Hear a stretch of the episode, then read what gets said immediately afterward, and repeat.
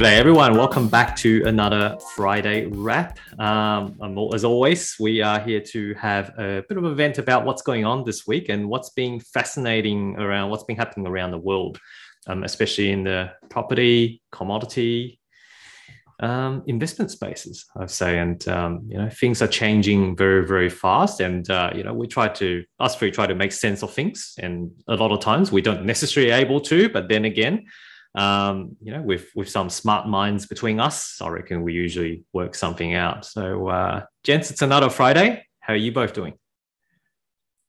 I am really good, David. Thanks for asking, and it's good to see you guys, or good to see people around on the Zoom. this is the new norm, mate. This is the new norm. We talked about we talked about meeting up um, at one point in time, halfway when we hit certain uh, downloads. But um, yeah, I think that's going to struggle for the time being. But uh, maybe, maybe, maybe in a few years' time.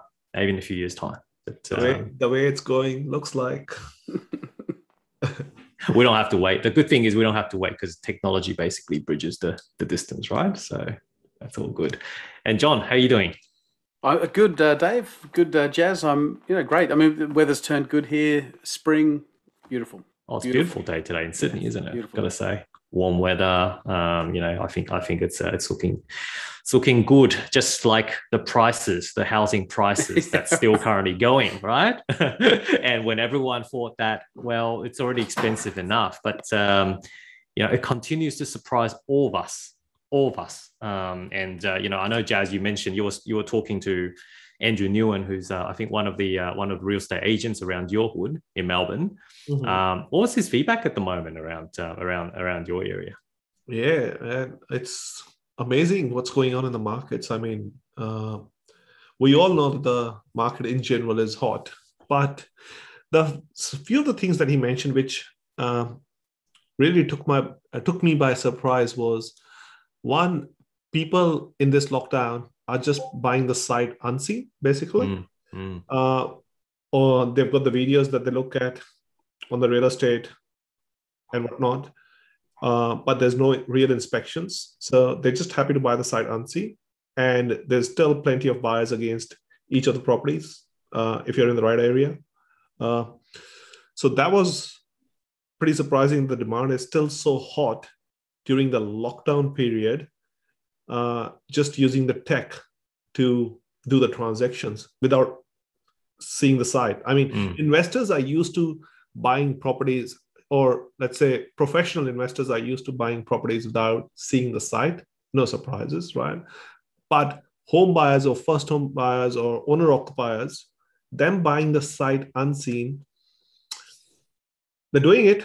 That's the important thing. And the other thing that took me by well, whether I was well, I was surprised with when he quantified it for me. Uh, what he said to me was, with his agency, uh, out of the hundred percent transactions that they are doing at the moment, seventy to eighty percent of the people, I'll repeat, seventy to eighty percent of the people are selling the property to move interstate moving out of Victoria, basically. Yep.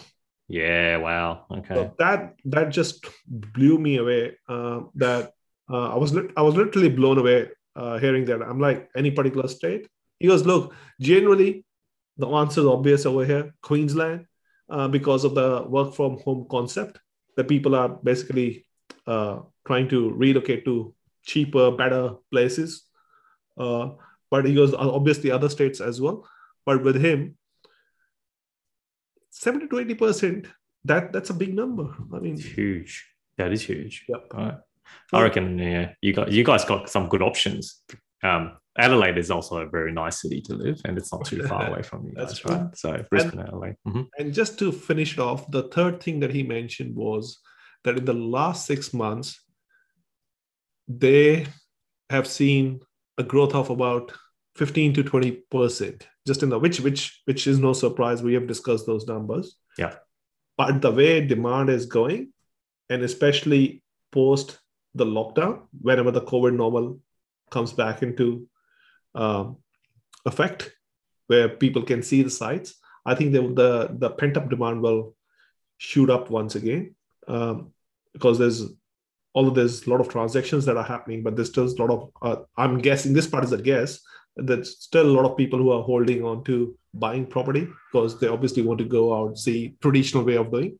So, uh, long story short, I'll not be surprised if we see similar kind of numbers for the next year.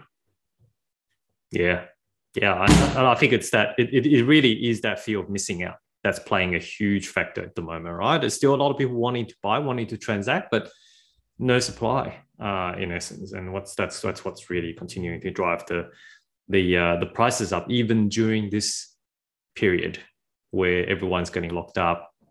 People potentially doing reduced hours as well. Don't forget that mm-hmm. if they're lucky to be able to work in that sense. Um, so yeah, uh, it's pretty pretty crazy the way I look at it. John, what are your thoughts uh, hearing that um, that bit of update?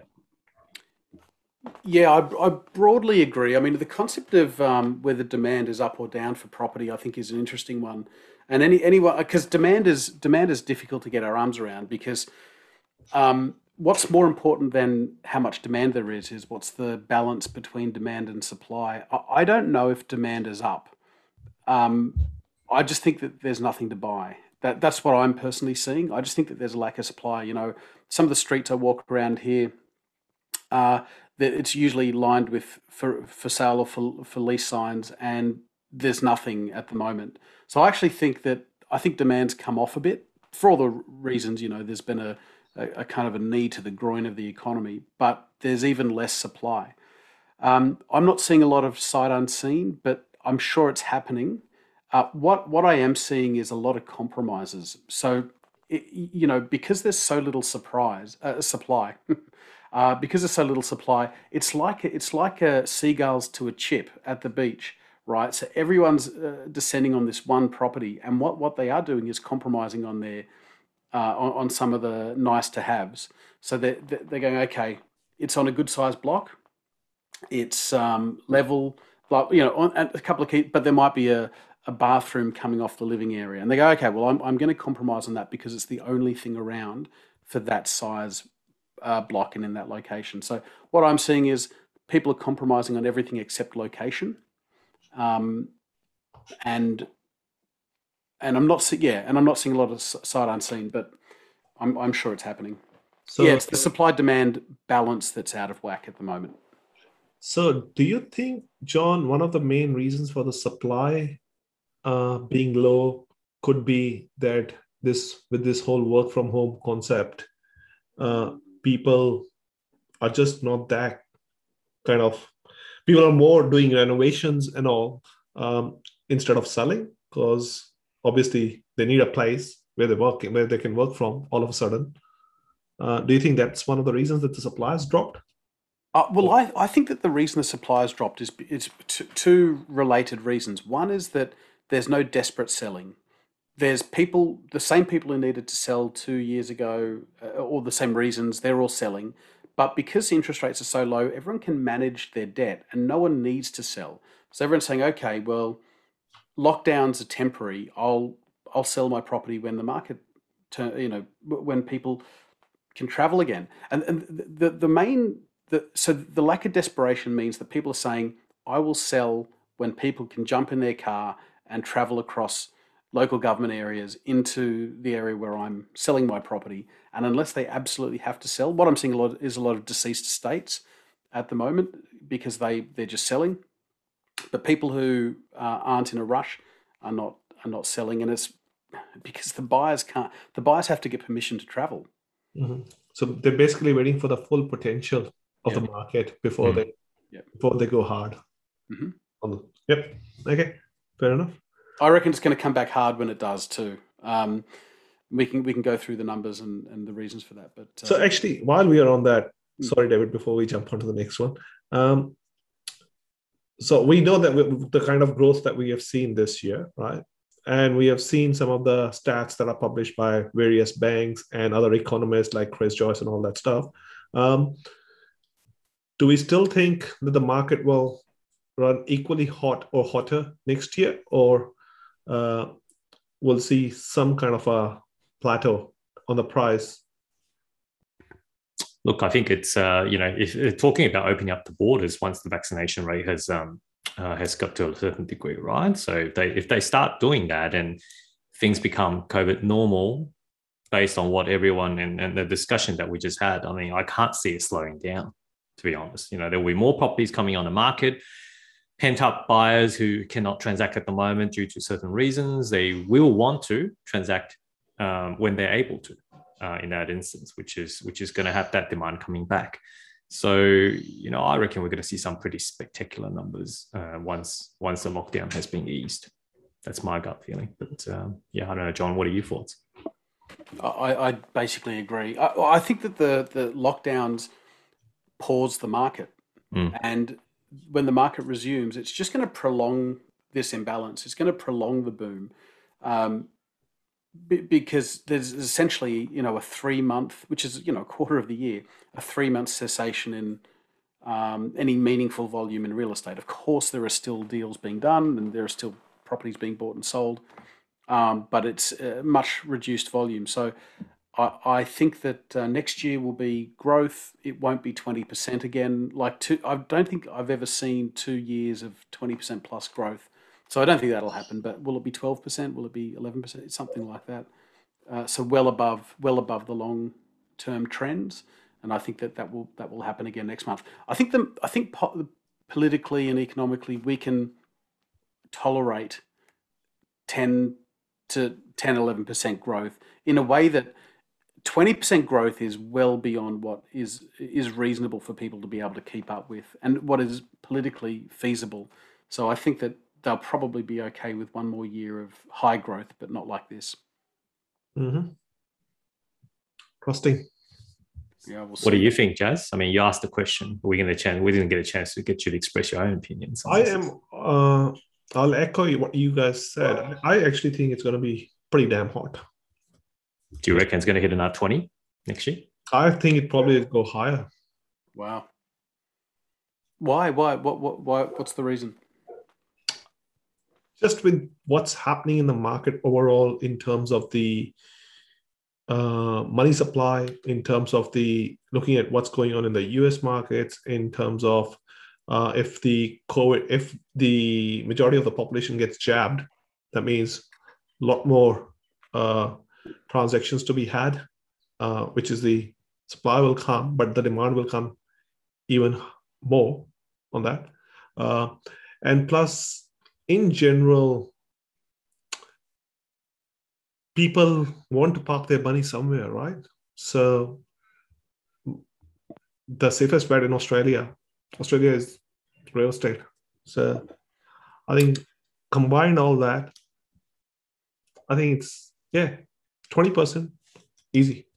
Wow, I, I must confess, I, I um, Dave and I did a we did a, an event last year at the beginning of COVID, and I, I had it's on YouTube, and I sort of said that um, the market will peak out in 2026. And as the market got hotter and hotter, I started to doubt that. I started to say it can't go that hard until 2026. It might this might end in 2024, and it's still of course still of course possible. But when they re-lock down and it pushes the and it sort of pushes the um, the economic transactions, it, like it's going to prolong this maybe my 2025 26 peak number is actually going to end up being right. Um, yeah, whereas I thought I thought yeah. it could it could taper out early because this is hard. Like this, the market is very hot, very mm-hmm. hot. But I don't think it will. It may peak out in whatever year 24, 25, but it won't run at this pace for those yeah. many years. So I think we're probably going to see these two years uh, to be the probably uh, max growth mm. kind of thing compared to last lot of years going all the way back. Yeah, just, just to, to, oh sorry to just, just to listeners because I, I got asked yesterday by a client you know is um are we at the top of the market and mm-hmm. you, you know I don't really know, and I've got my own personal guess uh, guesses that I convey on this podcast. But the, the reality is, I don't really know. But what I did say is that even if I don't think it's the top of the market. But if it is, that means we're four years away from the beginning of the next cycle. So you just ride the next cycle. Mm-hmm. And I think that's the way you've got to, if you're a young investor, I don't think you even worry about whether this is the top of the market. I just think you, it's either the, the top of the market, in which case we're four years from the beginning of the next cycle, in which case it's awesome, or it's not the top of the cycle, in which case there's a couple more years to run. So don't sweat it. don't sweat it. Just Yeah. about it. Comes back to time. We try to try to time the market again, and whether they're buying at the um, you know whether they're buying at the peak at the moment, right? I think it's just the, the typical mentality. Want to come in, buy buy low, sell high, that type of stuff. But uh, yeah, hold, hold the long term view, like we always said. Um, you know, it's always a good time to buy uh, when you can afford it, in essence, and that affordability is the key here. Um, which talking about that, um, it- it's probably a good segue to go into the actual data um, in terms of what CoreLogic has published for August, um, just just just released a couple of days ago. Still looking at some stunning numbers across the board. Um, you know, nation nationwide, we're looking at uh, about 1.5 percent combined capitals uh, across all capitals, um, and this is talking about Sydney in full lockdown, Melbourne in pretty much half of a lockdown uh, period as well. Um, dribs and drabs of lockdown here and there um, as well. So you know it, it's having a devastating impact to the to the whole economy of the whole Australia. But um, yeah, the numbers are, are pretty staggering. Um, in particular, a few of them: Brisbane two percent for the month, um, Hobart two point three percent for the whole- for the month, and Canberra two point two as well. So those three have been leading leading the charts for a while, and there's no signs of them stopping at the same time. Um, Adelaide 1.9 for the month, and Sydney 1.8 percent for the month.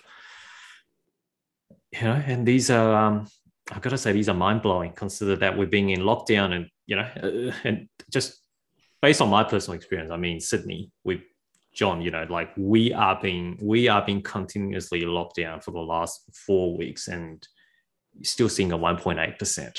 I was like, wow, how does that happen? Right? How does that happen? Yeah, it's what twenty two percent per annum. I mean, it's it's a quick tick. It's quick. Yeah, so it's scary numbers, but like you know, like, and this just comes back to what we're saying. You know, it's it's not going to go on forever, um, but in the short term, you know, when the borders, so when the lockdown does get eased, when the borders do open, it looks like these figures are still going to go and going to continue for a while because of all that pent up demand, right? And but uh, yeah, uh, any surprises from these numbers in terms of capitals? I mean, Canberra, Hobart, we kind of can understand uh, to a to a degree. Hobart's a lifestyle. Um, Canberra only just started to get into lockdown, I think, uh, the last week or two, so they they're, they're less impacted somewhat. Um, Brisbane, Adelaide, any thoughts on those numbers? Any surprises? Do you guys think? No, No, no surprises. I, I I'm actually surprised that Brisbane is not at the top of the list. That Hobart still wins, uh, but I guess there's a reason for that as well. So people people obviously are picking Tassie for a reason, lifestyle to Mm. some extent, uh, relaxed much more. Uh, all the Brisbane is already fairly laid back, so uh, doesn't surprise. It's just the numbers are mind blowing. That's all. like if if the average price in Melbourne and Sydney is going to be over a mil or a mil, I mean Sydney is- already shows mil. I think the last time I read Domain's update, the average price in Melbourne it showed was mil as well. I know this one says just shy of 800k, but where's the wage inflation? I'm wondering on that. That's all. There is no wage inflation just yet and it has to come from somewhere. So even though I get it, the rates are low and all, but Well, just just a couple of of things for, for me. The first thing is that Perth is um, excluded from the data set, and there's little there's a uh, from the CoreLogic data set, and there's a very interesting little caveat at the bottom. It says, you know, we're we're, reviewing the Perth numbers now. Listeners to this podcast will know that a couple of weeks ago we were looking at the Perth numbers and saying it doesn't look right. Um, there, there's a commodity uh, boom there. And we've had, I think, David Hall, who's a buyer's agent who, who comes on this podcast, and he's been saying, you know, the average time on market's about seven days that, that it's hot, hot, hot. So it, it looks like it looks like they've that, that you know CoreLogic's having a look at its data and it's unhappy with its Perth data, and it's going to come back to us and um, perhaps revise it. So keep your eye on Perth when they do resume recording the Perth numbers because um, Perth is probably much hotter than it uh, appears to be. Mm. Or it has appeared to be. So that that's super interesting. Um, I, would add a couple of other things. One, one is that um, Melbourne's looked pretty vulnerable. And now I know it's the on again, off again uh, shutdowns, but I also think that Melbourne's very immigration dependent, and without immigration, I think it's it's uh, um, not doing so well in a way that Sydney is seems to be a bit more resilient. Um, so that, that that's the other interesting thing I think as well. But but I think finally to conclude, it's probably Brisbane's time to shine. I know that we've been sort of talking about this for a while. A lot of pundits have been saying get into Brisbane. It it might be um might be that time. I can see a smiling face. yes, not not not me. I'm hoping that will come true, mate. But uh, yeah, like I said a few times, if Logan doesn't boom this time, I don't know what it will. Um, that's the that's the. But yeah, it's interesting. Uh, actually, John, very good point. Um, you, you, you did point it out. Yeah, I couldn't. I, I, thought something was missing when I was looking at these figures, and it was Perth. Um, Perth numbers weren't on here, um, and um, the other fascinating one was uh, Hobart actually surpassed the median value than Brisbane, so six hundred thirty-nine thousand um, dollars, whereas Brisbane sitting at six twelve k. So I thought that was that was pretty interesting too. So you know, echoing what you're saying, I reckon Brisbane will have a probably have a good run, and I know uh, based on my clients buying around Brisbane at the moment, it's absolutely hot and crazy on the ground in Brisbane at the moment. So yeah, mm-hmm. yeah, totally. Brisbane, Perth, Hobart or Tassie in general. None of these kind of surprise, especially uh, what was said right at the start of the podcast, speaking to some of the real estate agents, that people are selling and flocking. So uh, Perth is a different story, obviously. So, yeah. Mm-hmm. So watch this space next month when Perth resurfaces again, and it'll be interesting to see what the figures. The good like. thing is, good thing is CoreLogic, CoreLogic has finally started listening to this podcast it's obvious now, well, it? Someone must have started making a complaint about it to that degree as well. So yeah, yeah. Nice one. I believe, right. I believe someone did talk to them though. I did. I believe someone in Perth, yeah, a, a body in Perth did talk to them about the data, and so they've obviously been uh, obviously listening to Spark Your Fire as well as um, that very direct uh, uh, comment.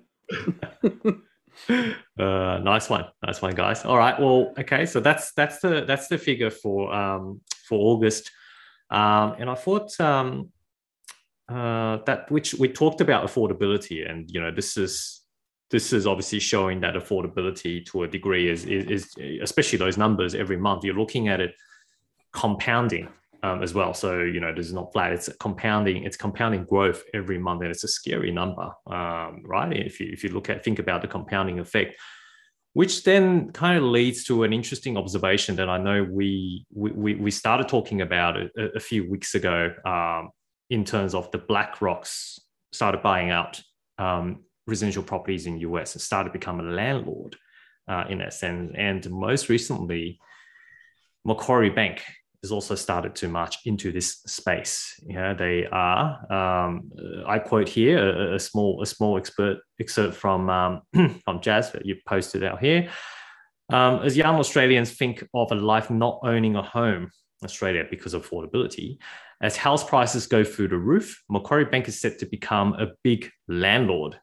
The Australian reports, so that's the, the Australian newspaper, reports that the Millionaires Factory, as in Macquarie is referred to, is set to become a player in the growing build to rent sector. The investment bank is making the move to become a residential landlord to generate higher and more steady returns from the property sector as more Australians plan to work from home, making CBD office space investments less valuable. So that's something that's interesting to, uh, I guess, to, to, to ponder on for a sec, because I know that, um, you know, the, the, these big organizations, BlackRock, Macquarie Bank, Westfield, Dexus, whoever, they've always they've always had their investments on commercial properties, commercial properties. But you know, starting to see some of these um, these these big institutions getting into residential space. Is, is is something that's interesting to explore. And I thought, you know, that that probably, I'll, you know, I'll open up the forum here um, because I know that uh, you both are eager to jump onto talking about it, um, about your thoughts on this. But um, should we start off with BlackRock in the US um, to, to, to tackle a bit on that, just to give our, our listeners a bit of context about what's happening in there? And I think BlackRock actually started that news first of all appeared around June this year. So it's been a good three months. We just haven't really jumped into it, but they've started a trend and now Macquarie is, is, is hedging in. So what's really happening with BlackRock? Why is BlackRock actually buying up residential properties around these areas? So I think the key uh, theme over there that when you read these articles, it always talks about build to rent, right?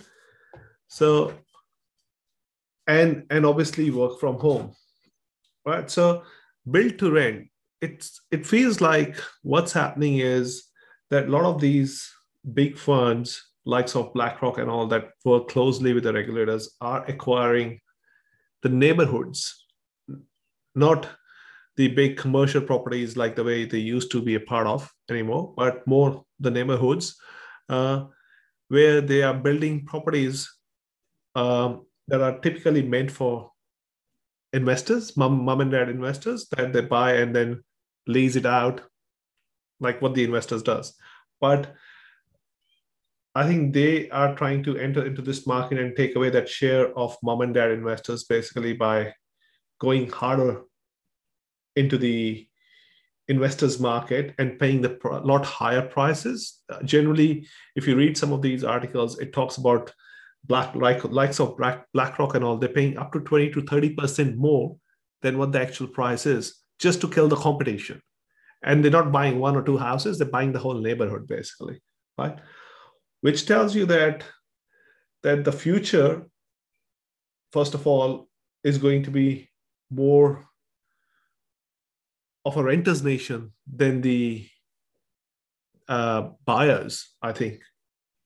When i say future i mean the coming generations, there'll be more renting than buying. Um, and you will, own, you will own nothing and you will be happy, uh, Jazz. Where have I heard that? Yeah, it's funny that we mentioned that last week, and this sort of ties back into that that you'll own nothing and be happy. Um, but surely they want to kick the mom and dad investors out of the market. That's pretty clear, and they want to take a pie in this space purely because of one uh, the the growth that will that they will see in this market and they are seeing in this market currently. Um, and also with this new work from home concept where the commercial is not going to be as popular as it used to be in the past uh, so this sort of becomes a i won't say semi-commercial but work from home does become a little bit commercial uh, from the fund's perspective. So uh, all it tells you is that basically, if you if you're holding currently properties, that's great. If you can hold on to more, that's that's even better. But uh, the future is going to be very different, where the average mom and dad investors probably won't even be able to buy these properties. In my opinion, it will be all rent, and uh, what kind of assets they will hold in the future, the mom and dad investors. I don't know whether it's stock markets or whether it's the commodities or whether it's the cryptocurrencies, what it is, but real estate is going to become uh, the game of the big funds, I think.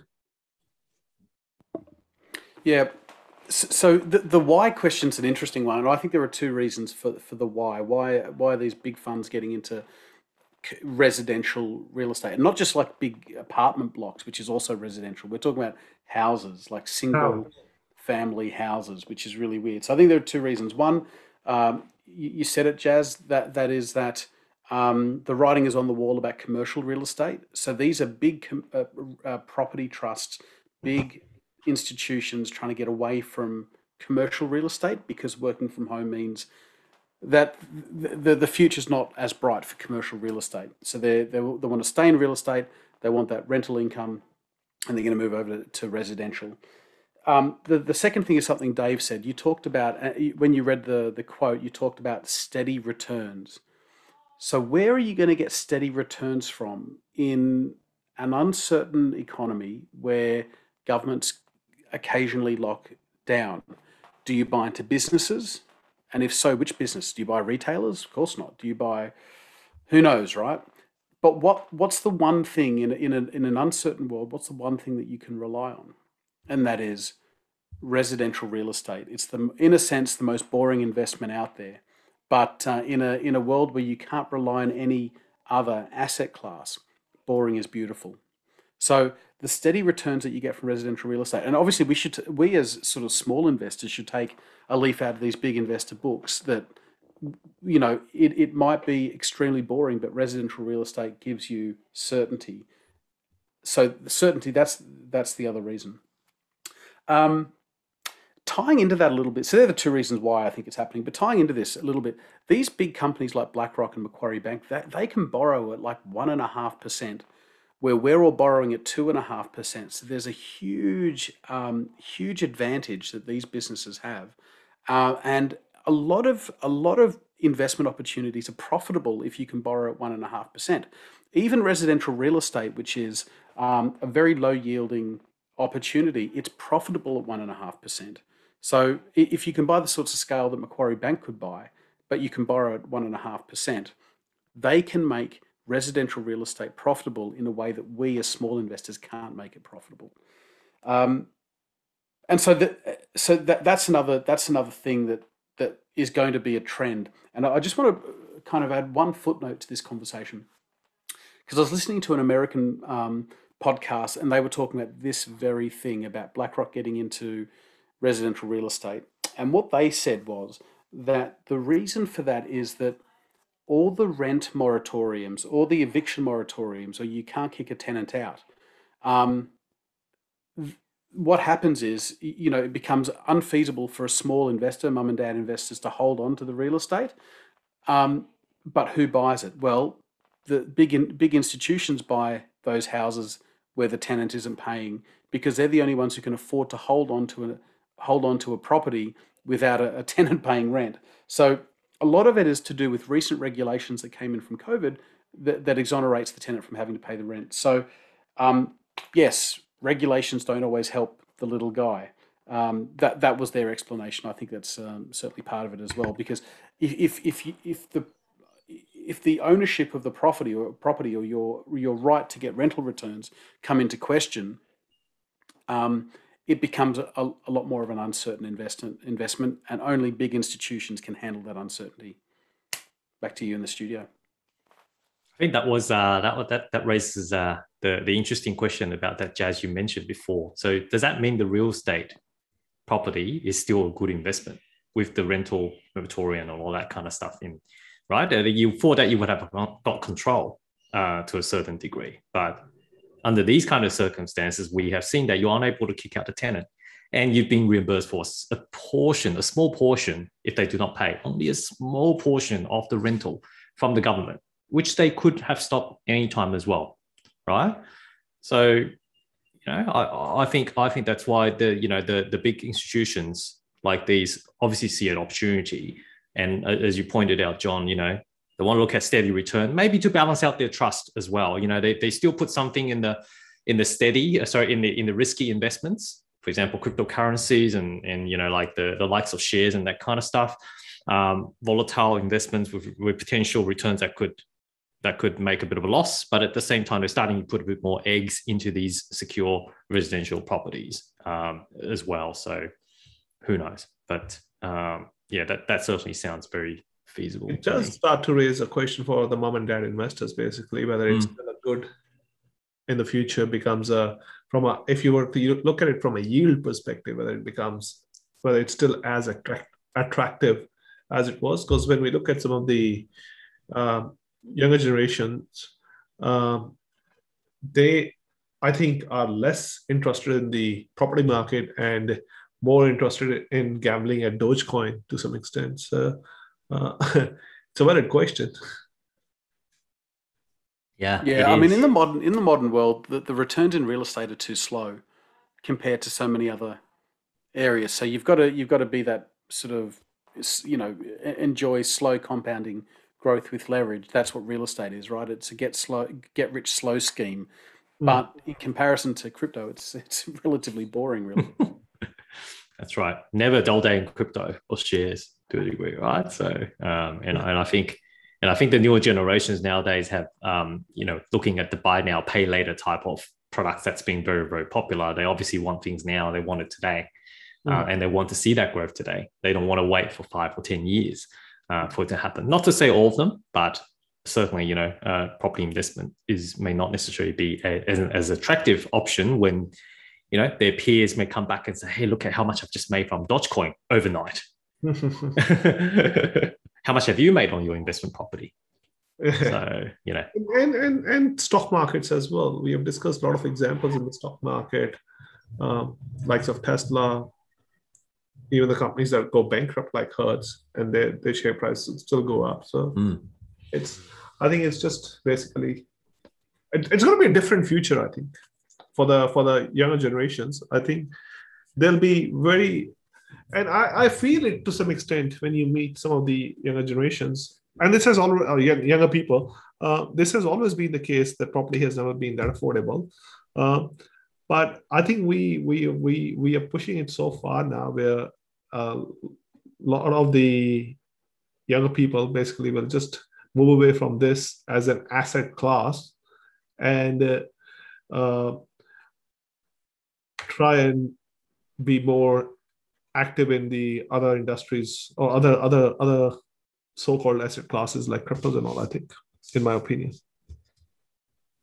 Yeah. I, I think affordability plays a key key thing here. Like i mean the way i read this is if these big institutions start obviously buying up mom and dad types of investments or they're taking over and if they're paying at a premium price because they don't want competition in that sense that's just going to drive prices up. And that's what's been reflecting in all that CoreLogic numbers, if they've been doing that, I can't, I, don't know what's what the numbers will be looking like in the next six months or so if they continue to do this, right? It just means it's, uh, you know, there's going to be less and less competition as mom and dad investors continue to get pushed out of the market, let alone the first time investors who want to have a pie of this Australian nationwide, you know, uh, this, this a house in, in Australia. So it's a scary thought, but, mm-hmm. um, you know, at the end of the day, I think you know we can see where they're coming from um, in terms of why they're doing this. Um, because the COVID, COVID has changed significantly the landscape of how people invest and what people invest. So um, these these big funds and funds and trusts obviously need to protect themselves to a degree. So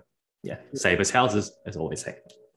Correct. And if you cannot invest in commercial and you cannot invest in cryptocurrencies, if you're a fund manager or uh, a hedge fund, then residential becomes very attractive to some extent with work from home uh, concept, especially on top of that. That's that's icing on the cake. All right. Um, mindful of time. Um, anything worth raising? Commodities, cryptocurrencies this week? Any news that's worth sharing? I think cryptos are starting to uh, look a little bit interesting once again, uh, especially when I say cryptos, I, I, I especially Ethereum. I think I think it's Ethereum wants to uh, go for another run. It feels like and make a new all-time high. What's uh, driving ETH? What's driving ETH is, um, I think there's a couple of things. One is these this um, craze of NFTs in the last couple of months, which is non-fungible tokens, essentially you're selling you're selling digital art basically. Um, I won't go into too much detail of that, and plus, obviously, a lot of the other financial ramps that are being built on Ethereum or proof of concepts that are being built on, on Ethereum on top of Ethereum, like DeFi and all. Mm. Uh, together, those two, I think, are the big reasons that Ethereum wants to take another leg up. Um, and it won't surprise me if the whole market actually uh, decides to go for another run, a crazy run to some extent. Okay, good to know. Good to know. I'm happy for those people who's got ETH already in their pocket, and uh, you know, certainly, certainly, we're not Jas is not saying that you should buy ETH now. Um, you know, there's it's not a financial advice as such, but uh, yeah, we we basically just expressing his own opinions in terms of what's what's going to be what's currently happening. So, I don't John, know. and yeah, Yeah, sorry. sorry, I was just going to ask John to see what he's going any other commodity stuff. But uh, Jas, do you want to add anything? That's what I was going to say. John, Yeah. anything on commodities? Uh, gold and silver pretty stable. Um, oil resuming its run to seventy dollars, which is which is interesting. Um, but you, you know the the interesting thing for me is, you know, is the U.S. dollar harmed by the recent evacuation in Afghanistan? Um, because we know that the dollar system is based on power and prestige and influence, and I wonder if I wonder if that's uh, going, going to be impacting it. So we might see some dollar weakness, in which case we might see some uh, commodity strength over the next couple of months. Mm-hmm. Interesting. Yeah, yeah. But uh, so far, nothing uh, particularly interesting Yeah, on that front. that's pretty much it, I think, for the day. Uh, just remember, none of this is financial advice. This is all just us brainstorming and speculating a lot of stuff. Uh, like always, do your own research. Uh, play safe, stay safe, don't over leverage, and we will see you guys next Friday with some other crazy market stuff, I guess. Cheers, John David.